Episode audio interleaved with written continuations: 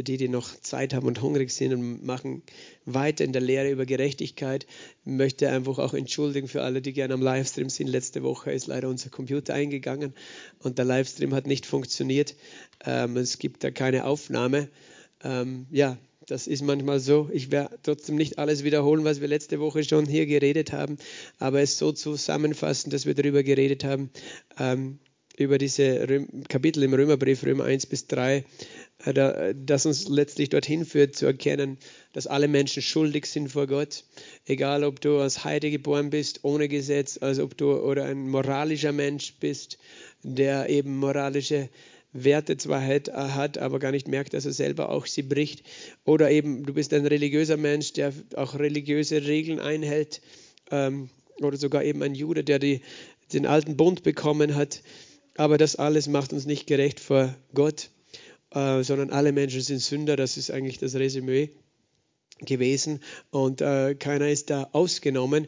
Und wir haben geendet bei Römer 3, Vers 19 und 20, äh, dann auch in diesem Bereich, wo es heißt, wir wissen aber, dass alles, was das Gesetz sagt, es denen sagt, die unter dem Gesetz sind, damit jeder Mund verstopft werde und die ganze Welt dem Gericht Gottes verfallen sei. Darum aus Gesetzeswerken wird kein Fleisch vor ihm gerechtfertigt werden, denn durch Gesetz kommt Erkenntnis der Sünde. Vater, wir danken dir für dein Wort und wir beten, dass du uns lehrst durch deinen Heiligen Geist. Wir danken dir, dass du uns so sehr liebst und dass du uns Weisheit und Wahrheit offenbarst, damit wir in der Freiheit wandeln. Du hast gesagt, wenn wir in deinem Wort bleiben, werden wir die Wahrheit erkennen. Die Wahrheit, die wir erkennen, die wird uns frei machen. So danken wir dir dafür. Im Namen Jesu. Amen. Also durch Gesetzeswerke wird kein Mensch gerechtfertigt. Durch das Gesetz kommt die Erkenntnis der Sünde. Von welchem Gesetz ist die Rede? Grundsätzlich einmal habe ich schon gesagt oder gezeigt im Römer 2 letztes Mal, dass auch Nationen, die das Gesetz nicht haben, doch beweisen, dass das Werk des Gesetzes in ihre Herzen geschrieben steht, in Vers 14 und 15. Denn wir alle haben von Gott ein Gewissen bekommen. Das Gewissen ist die Stimme des menschlichen Geistes, das äh, einfach äh, genau weiß, was ist richtig, was ist falsch. Der Mensch hat ja vom Baum der Erkenntnis von Gut und Bösen gegessen. Und eben so gesehen, da ist ein Gewissen, das sagt richtig, falsch, richtig, falsch. Jeder Mensch kann gut und böse erkennen, was, was ist richtig, eben, dass es nicht richtig ist, zu töten oder zu lügen oder zu stehlen. Äh, das, ist, das haben ja viele gemeinsam. Äh, aber eben auch die Juden, die haben dann das ausformulierte Gesetz Gottes bekommen im Alten Bund. Ich möchte euch zeigen im Römerbrief im fünften Kapitel, da steht folgendes, ähm, Römer 5, Vers 12, darin wie durch einen Menschen die Sünde in die Welt gekommen ist, und das, durch die Sünde der Tod ist interessant, damals gab es ja eigentlich nur ein Gesetz, eine Regel, ein Mitzvah im Jüdischen, ähm, ein Mitzvot, ja, Mitzvah. Nämlich eben, ist nicht von diesem Baum der Erkenntnis. Das war eigentlich das eine Gebot. Es waren gar nicht mehr. Aber eben, der Mensch hat es gebrochen und äh, es war ein Ausdruck davon, dass der Mensch eben generell Gott äh, geleugnet hat. Ähm, durch die Sünde der Tod und so durch wo der Tod zu allen Menschen durchgedrungen ist, weil sie alle gesünden, gesündigt haben. Und Vers 13, interessant, denn bis zum Gesetz war Sünde in der Welt. Aber Sünde wird nicht zugerechnet, wenn kein Gesetz ist. Interessant.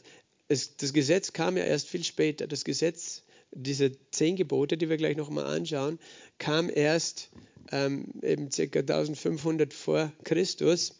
Und die Welt hat aber vorher schon so die Schöpfung, wie wir sie kennen von der Bibel, 2500 Jahre vorher schon bestanden.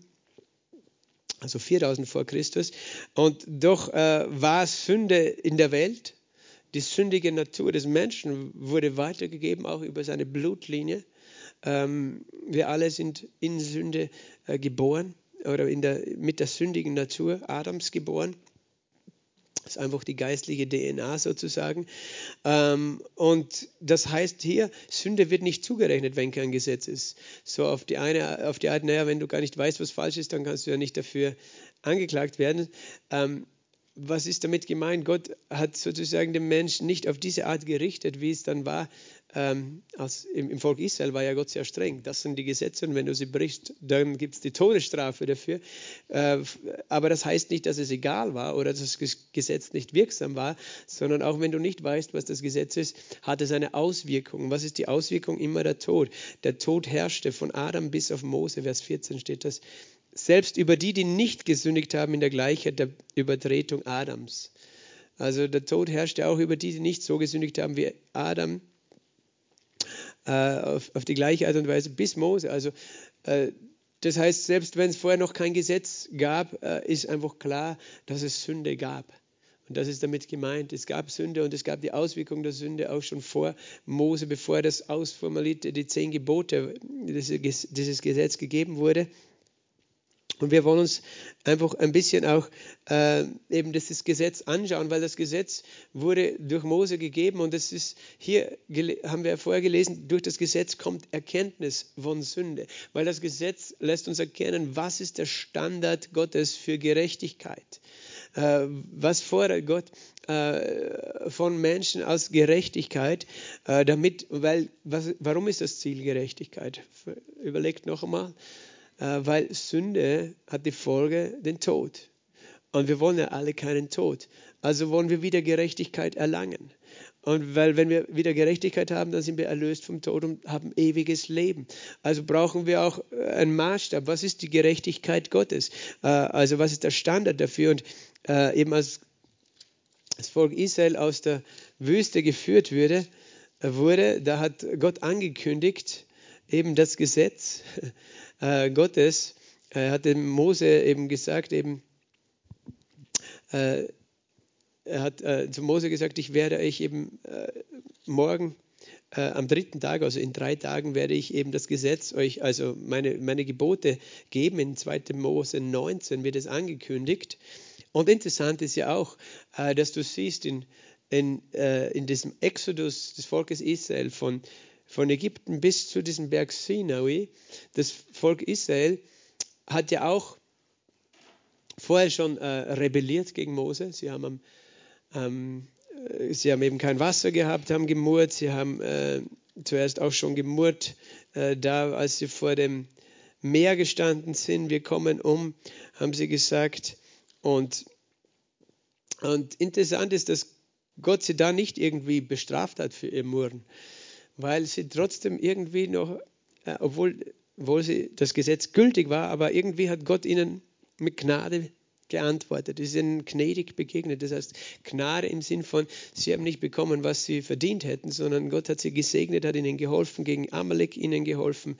Ähm, und auch genau die Versorgung Gottes, es war ja auch ein Murren, weil es kein Essen gegeben hat. Und Gott hat sie einfach versorgt und es ist niemand bestraft worden da. Äh, aber dann eben sagt Gott eben, äh, ich, wenn ihr auf meinem, meinem Bund halten werdet, äh, dann werde ich euch eben das segnen. Und in 2. Mose 19 antwortet dann das Volk, in Vers 8, da antwortete das ganze Volk gemeinsam und sagte, alles, was der Herr geredet hat, wollen wir tun. Und Mose brachte äh, dem Herrn die Worte des Volkes zurück. Da sprach der Herr zu Mose, sieh, ich werde im Dunkel des Gewölks zu dir kommen, damit es das Volk hört, wenn ich mit dir rede und auch dir ewig glaubt. Und das ist interessant, dass Mose sagt eben, äh, okay, Gott wird euch äh, zu euch reden, er will mit euch einen Bund machen und er will euch eben helfen. Und sie sagen, alles, was der Herr geredet hat, das wollen wir tun. Und obwohl es ja eigentlich ein frommer Vorsatz ist, wir wollen alles tun, was der Herr sagt ähm, entspricht es nicht unserer Fähigkeit. Weil wir können nicht alles tun, was der Herr sagt. Und das ist das, wo eigentlich diese Täuschung des Gesetzes stattfindet. Dass das Gesetz das gut ist, dass wir sagen, wir wollen das tun, dass wir uns schwer tun mit der Realität, dass wir eigentlich sagen müssten, es wäre zwar gut, wenn wir es tun, aber eigentlich Gott, wir können es nicht. Wie kannst du uns jetzt helfen? Weil Gott sagt eben, wenn ihr willig seid, wenn ihr gehorsam seid, wenn ihr alles tut, ähm, dann werde ich euch helfen. Und sozusagen, Gott gibt uns zwar das Gesetz, aber eigentlich will er uns an dem Punkt führen, dass wir erkennen, wo unsere Position ist gegenüber dem Gesetz, dass wir verstehen, Gott, das ist, Gesetz ist so heilig, aber ich bin es nicht. Wenn du das von mir erwartest, wie soll das gehen? Ich brauche Hilfe. Ich brauche deine Hilfe und deine Gnade und deine Rettung. Da möchte er uns haben. Aber eben sie haben geantwortet, so wie wir wahrscheinlich alle geantwortet hätten, ja, wir wollen das tun. Und dann redet er die zehn Gebote. Kannst du die zehn Gebote? Die, die zehn Gebote. Ich bin der Herr, dein Gott in Kapitel 20. Und es ist äh, interessant auch, das ist ja so gewesen, dass der Berg in einer dunklen Wolke war, da waren Blitze, Feuer kam herab, das kann man als Feuer, kann man auch als Blitze auslegen. Äh, und Rauch, wie der Rauch eines Schmelzofens, der ganze Berg bebte heftig, der Hörnerschall wurde immer stärker, also es war eigentlich eine furchterregende Szene. Das Volk hat sich auch gefürchtet, es hat auch geheißen, jedes Tier, das den Berg berührt, äh, wird sterben und niemand darf eben diesen Berg berühren. Also es war auch dieses, dieses Heilige, die Heiligkeit Gottes, die da gekommen ist. Und Gott spricht eben, du sollst keine anderen Götter haben neben mir. Eben, das ist eigentlich das erste Gebot. Ich bin Gott und du sollst keine anderen Götter haben. Zweitens, du sollst kein Götterbild machen, kein Götzenbild. Äh, und da kommt diese ganze Thematik von Götzendienst und Okkultismus. Äh, dann drittens, du sollst den Namen des Herrn nicht achtlos aussprechen. Äh, viertes eben, du sollst den Sabbat heiligen. Du sollst den Sabbattag heiligen. Äh, fünftes, Ehre Vater und Mutter. Sechstes, du sollst nicht töten. Siebtes, du sollst nicht Ehe brechen. Achtes, du sollst nicht stehlen. Neuntes, du sollst nicht äh, gegen deinen Nächsten als falscher Zeuge aussagen, also nicht lügen.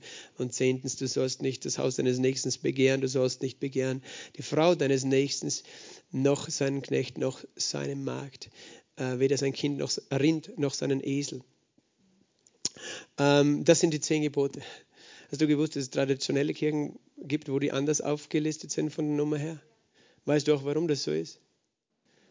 Das, äh, da wird nämlich das erste und das zweite Gebot in eins eigentlich zusammengezogen und der zweite Teil ein bisschen unter den Tisch fallen gelassen. Du sollst keine anderen Götter haben und dann kommt, du sollst dir kein Götzenbild machen. Weil es gibt manche Traditionen, die machen sich gerne von verschiedenen Dingen Statuen und andere Kirchen oder Christen haben gesagt, das ist eigentlich entspricht nicht dem, was wir in der Bibel sehen. Wir sollen keine Statuen haben, vor denen wir dann niederknien. Ist, sie erklären dann, das sind aber Heilige aber wir beten auch nicht Heilige an. Äh, und eben diese Kirchen haben dann das anders formuliert. Die haben einfach das zweite Gebot unter den Tisch fallen lassen und das zehnte Gebot haben sie zu zwei gemacht. Die haben das, neunte, das zum neunten und zehnten gemacht. Du sollst nicht begehren deines nächsten Frau und du sollst nicht begehren deines nächsten Gut. Das, das eigentlich ein Gebot ist, das haben sie zu zwei gemacht und das, was zwei äh, sind, haben sie zu einem gemacht, äh, damit niemand äh, bemerkt, dass das ja vielleicht in der Bibel nicht steht, dass wir Götzenbilder oder Götterbilder aufstellen sollen in irgendeiner Form. Okay, ist nur am Rande erwähnt. Aber das ist eben das, was die zehn Gebote sind. Und äh, das ist eben der Standard Gottes, äh, von Gottes Gerechtigkeit. Interessant ist eigentlich, äh, ist zweierlei, weil wenn es jetzt rein um den alten Bund geht, Gott hat gesagt, wenn ihr das tut, werde ich euch segnen. Dann hätte es eigentlich gerecht, diese, dieses Gesetz äußerlich gesehen richtig zu erfüllen. Was meine ich mit äußerlich gesehen? Weil zum Beispiel du, du, du sollst nicht ähm, Ehe brechen oder du sollst nicht ähm, lügen, du sollst nicht stehlen. Ähm, du kannst es tun, ohne dass du Liebe in deinem Herzen hast. Aber es hätte schon einmal grundsätzlich gereicht, wenn das Volk sich daran gehalten hätte, wir brechen nicht die Ehe, wir, wir lügen nicht, wir stehlen nicht, äh, wir bilden kein Götterbild an oder machen uns kein Götterbild, äh, dass Gott sagt, wenn ihr das nur rein äußerlich tut, dann segne ich euch. Äh, obwohl wir wissen, dass nur es äußerlich zu halten erfüllt noch nicht die Gerechtigkeit Gottes.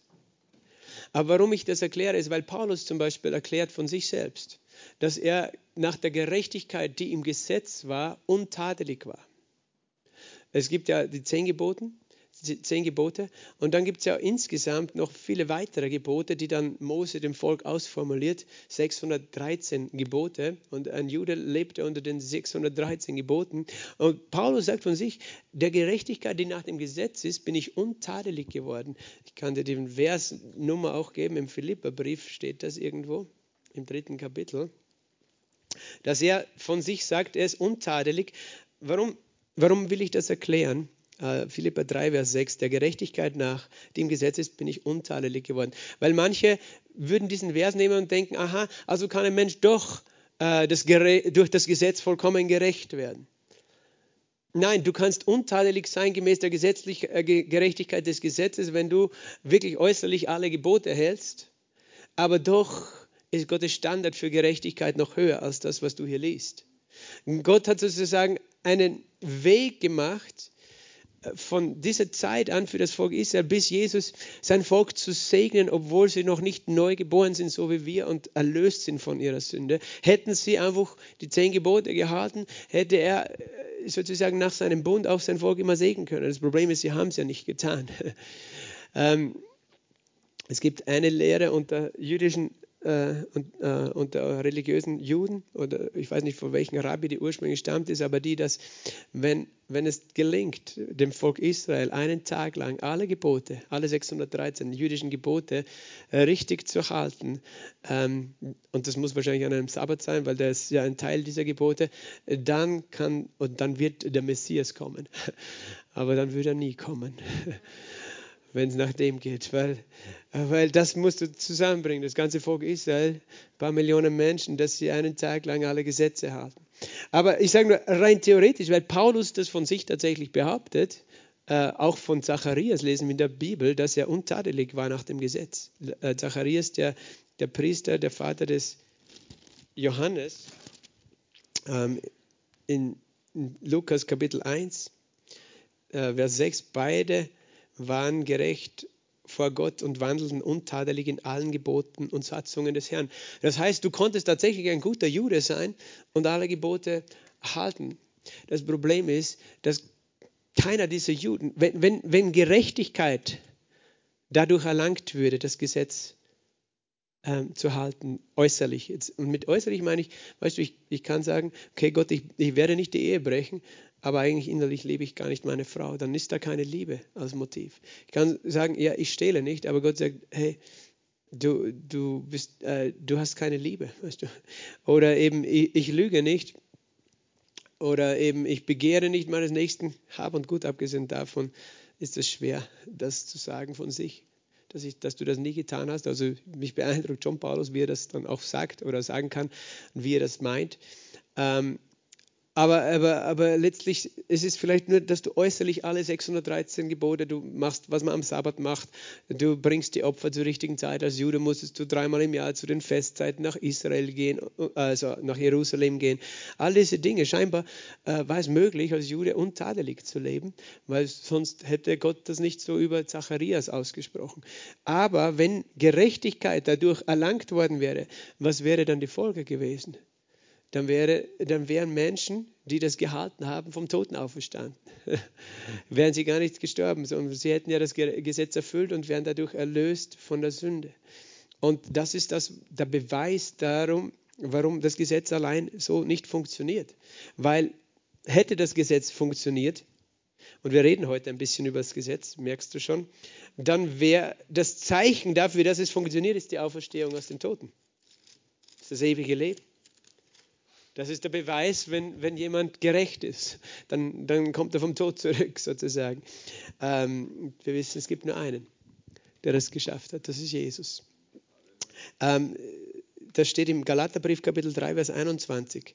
Wenn es ein Gesetz gäbe oder wenn ein Gesetz gegeben worden wäre, das lebendig machen könnte, dann wäre wirklich die Gerechtigkeit aus Gesetz. Siehst du? Wenn ein Gesetz gegeben worden wäre, das lebendig machen konnte, wäre die Gerechtigkeit, die wir alle brauchen, damit wir eben ewiges Leben haben, aus dem Gesetz. Aber dieses Gesetz äh, hat nicht Gerechtigkeit vermitteln können. Nur auf eine äußerliche Art und Weise. Ich möchte hinzufügen, das Gesetz Gottes und mit dem Gesetz äh, natürlich, es gibt verschiedene Anwendungen, wie die Bibel oder wie, wie Juden dieses Begriff Gesetz gebrauchen. Teilweise gebrauchen sie es generell für die fünf Bücher Mose, für die Torah, das Gesetz, äh, das ganze Gesetz Gottes, das in den fünf Büchern Mose drin ist. Also das sind ja viele Anweisungen, eben 613 Mitzvot, äh, Gebote drinnen. Äh, aber gleichzeitig kann es sich auch direkt auf die zehn Gebote beziehen das Gesetz der zehn Gebote, und da gibt es einige Verse, die ich euch ein anderes Mal zeige, die das belegen. Äh, aber dieses Gesetz ist gerecht, heilig und gut. Es ist nicht schlecht. Es ist ganz wichtig, dass wir das verstehen. Das Gesetz ist gut, obwohl es niemanden gerecht gemacht hat. Es ist immer noch gut. Weißt du, es ist gut, nicht zu stehlen, nicht zu töten, nicht zu lügen, nicht Ehe zu brechen. Äh, was das, den Sabbat betrifft, das ist das für uns spannend, weil wir sind ja als Heiden geboren und äh, da gibt es ja manche, die streiten drüber und sagen, siehst du, da steht, du sollst den Sabbat heiligen. Ähm, grundsätzlich hat äh, Gott das Gesetz, diese zehn Gebote auf diese Art und Weise den Juden gegeben. Und wir als Heiden hatten nie das Gebot, dass wir am Sabbat sozusagen ähm, den Sabbat halten, weil wir ja auch gar keine Anweisung dafür haben, wie wir ihn halten. Weißt du, es gibt ein paar Leute, die auch unter Christen, die, die, die, sagen, ja, wir sollen ja auch die zehn Gebote halten, wir sollen den Sabbat heiligen. Die Frage ist, wie willst du ihn heiligen? Wie, wie schaut das aus? Weil da gibt es ganz viele Regeln, wie du ihn heiligst, wie du ihn hältst. Ähm, und dann, dann wird es ganz schön kompliziert, wie weit du gehen darfst und was du alles machen darfst. Aber eben, das, das ist schon wieder eine andere Kategorie eben. Äh, aber eben keine anderen Götter zu haben als nur den einen, das ist, ist natürlich klar. Aber es wurde ursprünglich eben für die Juden so ausformuliert, für das Volk Israel. Als Jesus dann gekommen ist auf diese Erde, hat er einfach ein bisschen Klärung gebracht, weil das Problem, das sich entwickelt hat, ist, dass die Juden sehr wohl versucht haben, das Gesetz zu halten, natürlich zu unterschiedlichen Zeiten unterschiedlich gut, weil es gab ja auch Zeiten, wo sie abgefallen sind, wo sie Götzen angebetet haben, dann sind sie in die babylonische Gefangenschaft gekommen, dann sind sie zurückgekommen und haben das wieder ernster genommen, ihren jüdischen Glauben. Damals gab es Synagogen, dann hatten sie ja keinen Tempel, trafen sie sich, lasen in den Schriften und beteten. Ähm, aber eben, sie haben es nicht so verstanden, wie Gott es gemeint hat. Und Jesus musste da ein bisschen Korrektur bringen. Und das ist ja auch interessant, weil das Gesetz ist ja gut und gerecht und heilig. Und Gott hat ein Volk auserwählt, äh, dem er dieses Gesetz gegeben hat, diese zehn Gebote. Aber tatsächlich, die, die es ganz genau genommen haben, die sind nicht Menschen geworden, die voller Liebe waren, sondern je genauer sie das Gesetz genommen haben, desto härter sind sie geworden. Das Gesetz ist interessant, ist mit Fingern auf steinerne Tafel geschrieben und Stein ist hart. Und, und äh, es ist so, äh, ist interessant, dass, dass das gute Gesetz in seiner Auswirkung eigentlich äh, sehr viel Härte hervorgebracht hat. Paulus selbst ist ein Beispiel. Er hat Christen verfolgt in seiner Härte. Er, äh, ihm war es egal, Menschen einzusperren, Mütter und Väter von Kindern vielleicht, die Christen waren, ins Gefängnis und so weiter. Und er hat gesagt, und wenn jemand hingerichtet wurde, hat er seine Stimme dazu gegeben. Also es ist interessant, dass das Gesetz auch gerade dieses Volk dann so hart gemacht hat. Und zumindest äh, speziell diesen Teil der Pharisäer auch, äh, aber auch die Sadduzäer, das heißt die, die geistliche Führung, die Elite des Landes, äh, die sind hart geworden. Und weißt du, ich habe dann nochmal über, überlegt über das und habe gedacht, interessant, was wäre, wenn sie weich geworden wäre, dann hätten sie Jesus gar nicht getötet. Und dann hätte er uns gar nicht erlösen können von unserer Schuld. Also es ist, ist ja so verrückt, weil eigentlich ist ein gutes Gesetz, aber die Auswirkung war dann doch, dass die Sünde so hervorgekommen ist, die Menschen so stolz und hart geworden sind, dass sie gesagt haben, wir haben ein Gesetz und nach diesem Gesetz muss er sterben. Verstehst du? Das ist ja, Gott hat es dann letztlich wieder zum Guten gewendet und benutzt, dass das Gesetz das Menschen hart gemacht hat. Ähm, dazu geführt hat, dass da Menschen waren, die so hart waren, ihn zu verurteilen und gesagt haben, du musst sterben, weil du bist ein Gotteslästerer. Und so konnte er uns erlösen äh, von dem Gesetz. Ähm, auch interessant, das sage ich ganz bewusst, nicht weil das, äh, das heißt, weil das Gesetz sozusagen an sich nicht mehr richtig ist, aber von der Macht des Gesetzes. Was, was für eine Macht hat das Gesetz über einen Menschen? Das Gesetz spricht ihn schuldig. Spricht dich in dem Moment schuldig, wo du es gebrochen hast. Und tatsächlich, wenn, wenn dir diese zehn Geboten vor Augen gehalten werden, das ist, was Paulus eigentlich nennt, das ist ein Schuldschein, der dir vorgeführt wird. Ein Schein, der dir auflistet, das sind deine Schuld. Weil wenn du denkst, ah, habe ich getan, habe ich getan, habe ich getan, dann kommt Gott und sagt, nein, hast du nicht. Und das heißt das Gesetz, das, wo du denkst, boah, super, Gott, das will ich halten, das wird eigentlich zu deiner Anklageschrift. Und das ist eben, äh, wie Jesus mit dem umgegangen ist. Jesus hat gesagt in Matthäus 5, hat er gesagt äh, in Vers 18, äh, Vers 17 und 18, meint nicht, dass ich gekommen sei, das Gesetz oder die Propheten auszulösen, aus, aufzulösen. Ich bin nicht gekommen, aufzulösen, sondern zu erfüllen. Also er hat gesagt, ich werde es nicht auflösen, ausradieren das Gesetz, ich werde es erfüllen. Und dann sagt er, bis der Himmel und die Erde vergehen, soll auch nicht ein Jota oder ein Strichlein von dem Gesetz vergehen, bis alles geschehen ist. So heilig ist die Schrift. So heilig, dass du nicht einmal ein Häkchen manipulieren darfst und kannst. Was Jesus übrigens damit auch sagt, ist, dass die Schrift vollkommen überliefert worden ist.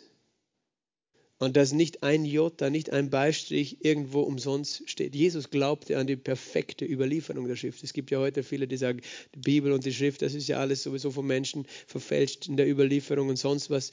Nein, Jesus glaubte, dass auch zu seiner Zeit jedes Jota noch genau dort war, wo Gott es am Anfang haben wollte, weil es genauso überliefert worden war.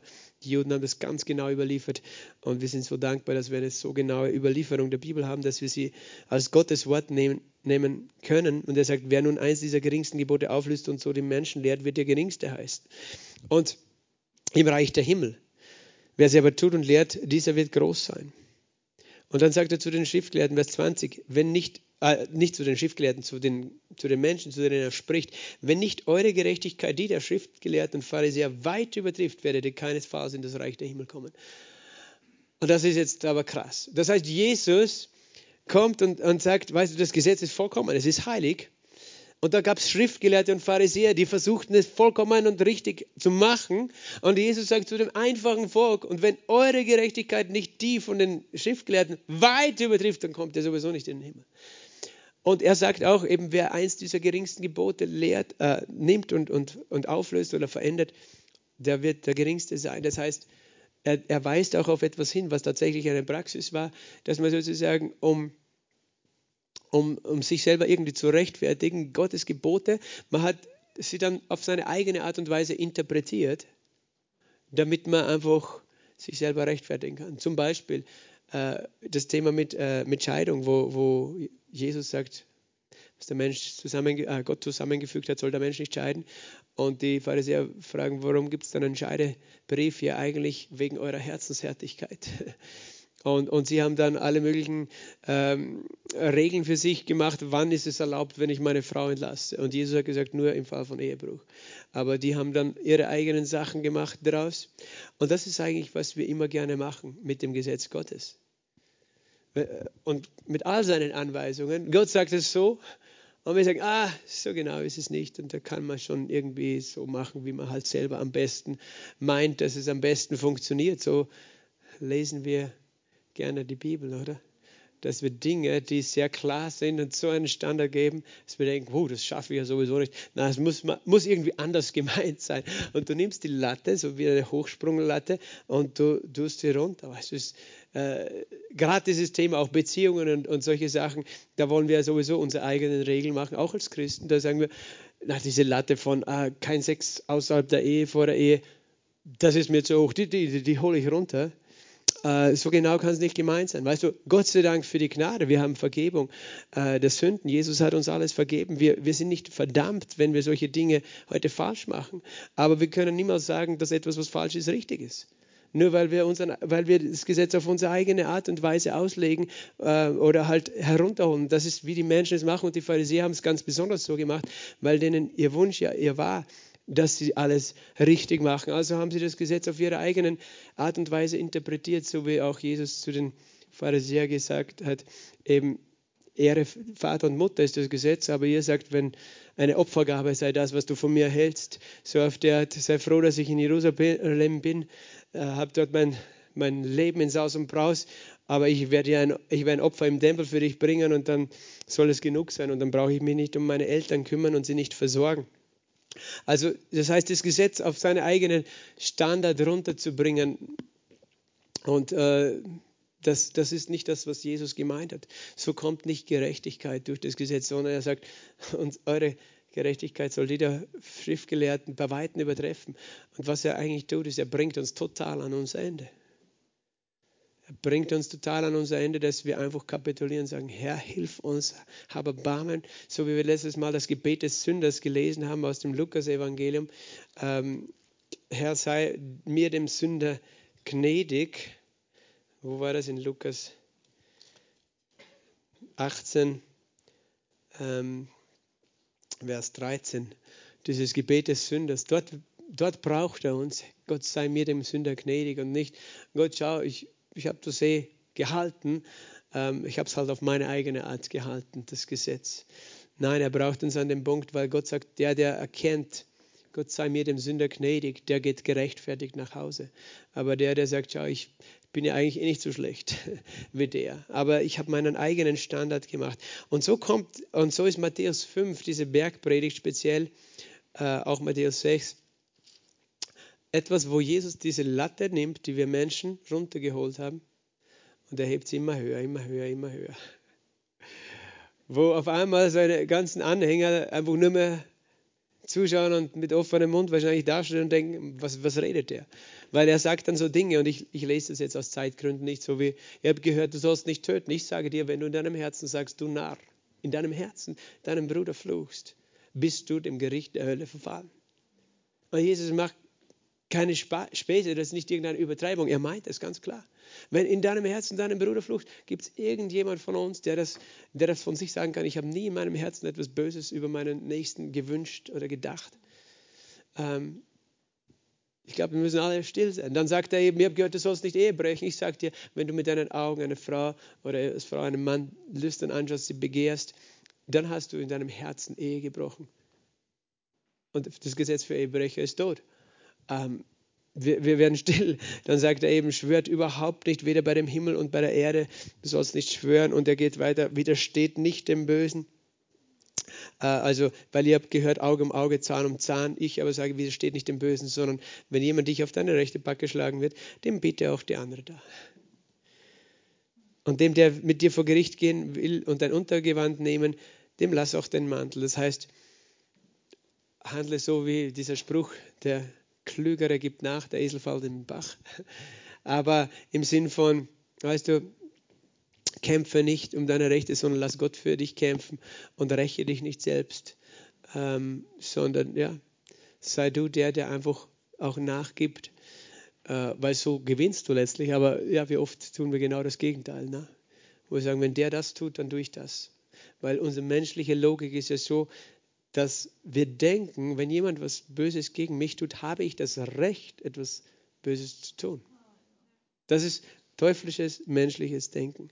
Und wir müssen das entlarven, weil wir unbewusst in uns denken, wir haben einen Rechtsanspruch auf irgendeine Vergeltungstat.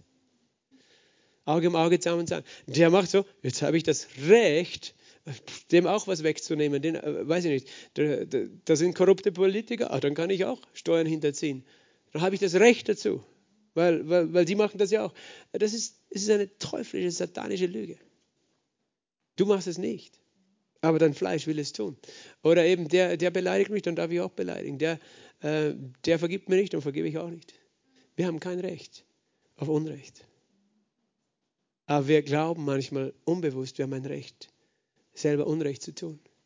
Nein, Unrecht bleibt Unrecht, egal aus welchem Motiv es geschieht. Weil wir denken, ja, wir haben ja, wir haben ja nicht angefangen, wir haben ein gutes Motiv. Unrecht bleibt immer Unrecht, auch wenn du denkst, der andere hat angefangen. Es bleibt Unrecht. Und so ist Jesus, nimmt das, das sind ja Worte aus dem Gesetz, Auge um Auge, Zahn um Zahn. Aber interessant ist, dass die Leute haben es falsch verstanden und falsch angewendet und er sagt, nein, ich will, dass du jemand bist. Wenn dir was gestohlen wird, dann gib ihm noch dein Untergewand dazu. Und äh, letztlich hast du so den Sieg. Weißt du, du bist ja dann nicht der, der letztlich der Besiegte ist, sondern eigentlich siegst du dadurch. Weil wenn du kämpfst dagegen, dann verlierst du.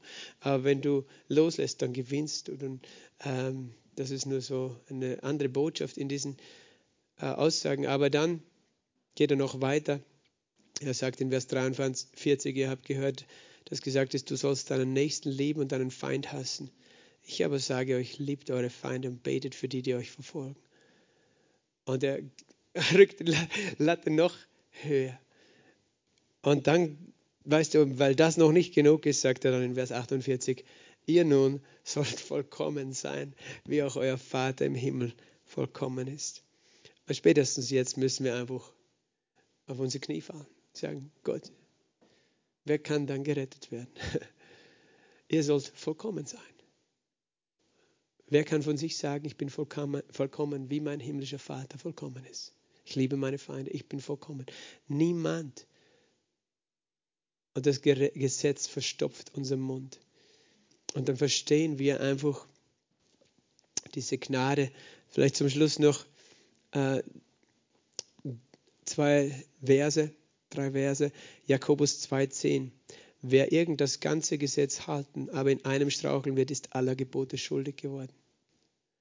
Du sagst vielleicht, ja, aber ich habe alle anderen Gebote gehalten, nur einmal habe ich in dem Bereich vielleicht ein Problem gehabt. Gott, Gott sagt, ein Gesetz gebrochen gilt, als ob du das ganze Gesetz gebrochen hast. Und die, die Strafe bleibt immer dieselbe, egal welches der, dieser zehn Gebote du brichst. Es ist immer dieselbe Strafe. Der Lohn der Sünde ist der Tod. Ähm, ein Gesetz gebrochen ist genug. Wer eins bricht, ist, ich sage gerne dieses Bild vom, vom Richter, weißt du, Du kannst dein ganzes Leben alles richtig machen. Wenn du eine Sache falsch machst, für diese eine Sache stehst du vor dem Richter, egal ob du tausend andere Sachen gut gemacht hast. Wenn du eine böse gemacht hast, einmal jemand ausgeraubt hast, dann hilft das nicht, wie viel Geld du auch vorher den Armen gespendet hast, dann wirst du für die eine Sache die gerechte Strafe zahlen müssen. Ähm, Galater 3, Vers 10 bestätigt, dass verflucht ist jeder, der nicht bleibt in allem, was im Buch des Gesetzes geschrieben ist. Also du musst Punkt 1 das ganze Gesetz halten. Ähm, Punkt 2, äh, Jakobus 4,17, wer nun weiß, Gutes zu tun und tut es nicht, dem ist es Sünde.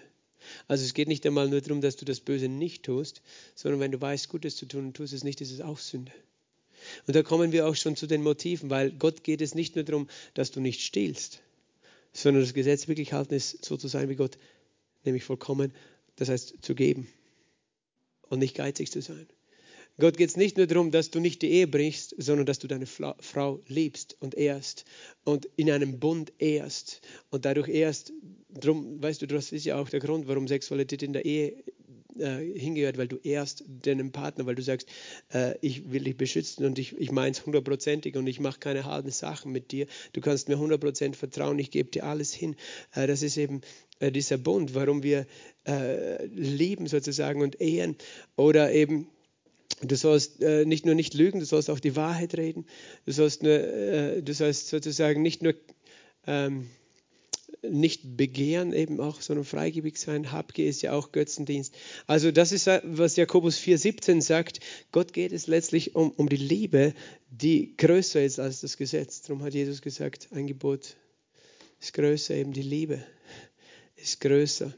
Und dann noch äh, sagt er sogar etwas in äh, in Römer 14, alles, was nicht aus Glauben ist, ist auch Sünde.